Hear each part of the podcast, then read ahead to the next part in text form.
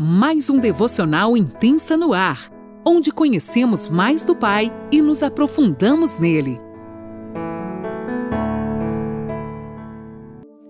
Olá, bom dia! Mais um dia se inicia, hoje, sexta-feira, e nós temos mais uma preciosidade do Pai aqui no Evangelho de João para aprender. Eu, Lani Nola, falo de Criciúma, Santa Catarina, e que honra te ter como companhia é uma honra mesmo, gente. Como eu fico feliz, é uma gratidão no meu coração saber que vidas estão sendo alcançadas pela palavra de Deus. E eu tenho aprendido uma coisa que nós somos só a caneta na mão do grande escritor. O Senhor nos usa como ele quer e da maneira que ele quer. Hoje a gente vai dar continuidade aqui no capítulo 5 do Evangelho de João, do 24 ao 35, gente, a parte 2 ainda deste versículo, onde a gente está trabalhando por partes, porque ele realmente tem muita riqueza, muita informação, muita coisa para a gente aprender. E eu convido você a pegar sua caneta, seu caderninho, a palavra de Deus e se conectar com ele por um instante.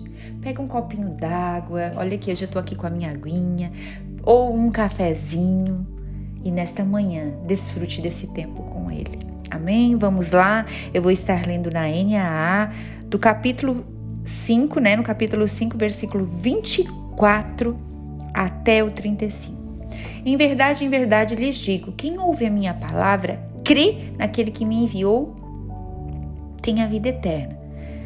Não entra em juízo, mas passou da morte para a vida. Em verdade, em verdade lhes digo que vem a hora, e já chegou, em que os mortos ouvirão a voz do Filho de Deus, e que, o, e que ao ouvirem, viverão. Porque assim como o Pai tem a vida em si mesmo, também concedeu ao Filho ter a vida em si mesmo. E lhe deu autoridade para julgar, porque é o Filho do homem. Não fiquem maravilhados com isso, porque vem a hora em que todos os se acharam, acham nos túmulos ouvirão a voz dele e sairão. Os que tiverem feito o bem para a ressurreição da vida e os que tiverem praticado o mal para a ressurreição do juízo. Uau! Eu nada posso fazer por mim mesmo, assim como ouço, julgo. O meu julgo, meu juízo é justo. Vocês lembram que nós aprendemos ontem que Jesus veio para nos livrar da ira de Deus, não da ira do diabo, né? Eu nada posso fazer por mim mesmo, assim como ouço, julgo. O meu juízo é justo, porque não procuro a minha própria vontade, e sim a daquele que me enviou. Se eu dou testemunho a, de, a, respeito de mim mesmo, o meu testemunho não é verdadeiro. Outro é o que dá testemunho a respeito de mim, e sei que o testemunho que ele dá a respeito de mim é verdadeiro. Vocês mandaram mensageiros a João, e ele testemunhou da verdade. Eu, porém, não recebo testemunho humano, mas digo essas coisas para que vocês sejam salvos. João era a lâmpada que estava acesa e iluminava, e por algum tempo vocês quiseram se alegrar com a sua luz até aqui. Gente, já vamos parafrasear, já vamos nos aprofundar aqui, né? No versículo 27, ele faz uma menção lá de Daniel 9:9 vocês lembram que eu falei como a gente tem aprendido que o Velho Testamento está muito conectado com o Novo, né? Então ele fala assim: Ao Senhor nosso Deus pertence a misericórdia e o perdão, pois nos rebelamos contra eles. É natural do ser humano, a gente é mal, né, por natureza, então a gente sempre se rebela contra ele. Aqui Jesus está dizendo: Olha, eu sou o filho do homem que Daniel viu. Eu tenho autoridade nas das mãos do Pai sobre as nações autoridade para julgar, salvar ou condenar pessoas à ira de Deus. Uau! Isso é algo muito profundo. Então, o Senhor, o Pai Deus, para Jesus a autoridade para salvar ou condenar as pessoas da ira de Deus, para julgar, salvar ou condenar. Uau, gente, eles são um e o Pai lhe concede essa autoridade.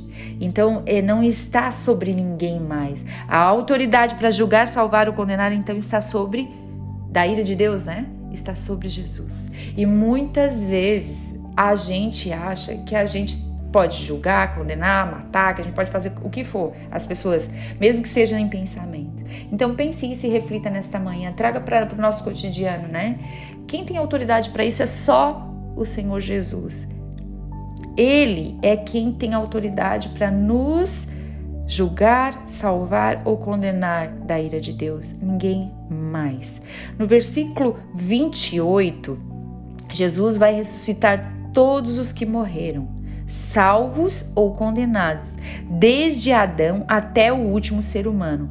Uns vão ressuscitar para governar com Jesus na terra, e outros serão lançados vivos no lado, lago de fogo. Os que viveram no caminho reto, uau, vão ressuscitar para a vida. O contrário, ressuscitarão para o juízo. Que palavra forte, né? É forte, mas nós precisamos ouvir palavras fortes e verdadeiras para que a gente ande no caminho reto. Amém? Sobre isso aqui, eu queria que você anotasse aí 1 Coríntios 15, 5, 1, Apocalipse 25, 20, versículo 5, e também Apocalipse, e os versículos também do mesmo 20 ali, tem o versículo 5, o 13 e o 15. Então, eu queria que vocês dessem uma lida depois, para vocês se aprofundassem, que também fala sobre essa parte aqui. Os que viveram no caminho reto vão ressuscitar para a vida, o contrário, ressuscitarão para o juízo. Lá no versículo 30 ao 35 fala assim: Jesus mais uma vez nos orienta dizendo: Eu não faço nada por mim mesmo, não faço nada, tudo que eu faço, eu pergunto para o Pai. Ouço primeiro e depois faço. Como é que está a sua vida? Você tem feito ou tem ouvido primeiro para depois fazer? Tudo que nós fizemos, nós precisamos perguntar para o Pai primeiro antes de fazer. Outro dia eu fui aconselhar um casal e a esposa disse para mim: "É, mas ele disse que tudo eu pergunto para Deus". Daí eu Ok, você está certa. Ele disse: Não, tem coisa que a gente tem que tomar atitude. Gente, tem coisa que é trivial. vou tomar um copo d'água, vou tomar um copo d'água. Normal, eu não preciso perguntar para Deus: Deus, eu tomo um copo d'água. Mas a primícia do nosso dia nós precisamos levar aos pés de Jesus, nós precisamos perguntar para Ele, Senhor, e lá naquele momento perguntar para Ele o que, que eu devo fazer sobre o meu relacionamento, sobre não é só o que comprar, mas é em tudo. O filho está conectado com o pai. E nós não somos coerdeiros, nós não somos irmãos de Cristo. Como que nós não perguntamos para ele o que nós vamos fazer? Se Jesus, que era Jesus, perguntava onde, que posição que nós estamos, que nós não vamos perguntar. A gente muitas vezes se mistura com o mundo, a gente se mistura com as coisas é, da, da sociedade, das coisas que são triviais e acaba perdendo a essência. Você que se perdeu da essência, volte. O Senhor está te trazendo, te recolocando no lugar correto, te reposicionando e te dando uma chance de recomeçar. Não perca. Preste atenção. Ainda há tempo. Pare de fazer as coisas por si só, sem base, sabe? A gente sabe que tudo tem um fundamento e o nosso fundamento é a palavra de Deus. Nós precisamos sim voltar à essência, voltar à origem, voltar para o coração do Pai e perguntar para Ele o que nós devemos fazer e o que nós não devemos fazer. E para encerrar aqui, nós precisamos conhecer a Ele, ser um com Ele, abraçando o Evangelho, fazendo com que o Evangelho seja vivo na nossa vida. Nós precisamos ser como João Batista, que abriu o caminho para Jesus. Lembra aqui que fala que acho que nos últimos versículos fala que ele, João era uma lâmpada, era a lâmpada que estava acesa e iluminava e por algum tempo vocês quiseram se alegrar com a sua luz.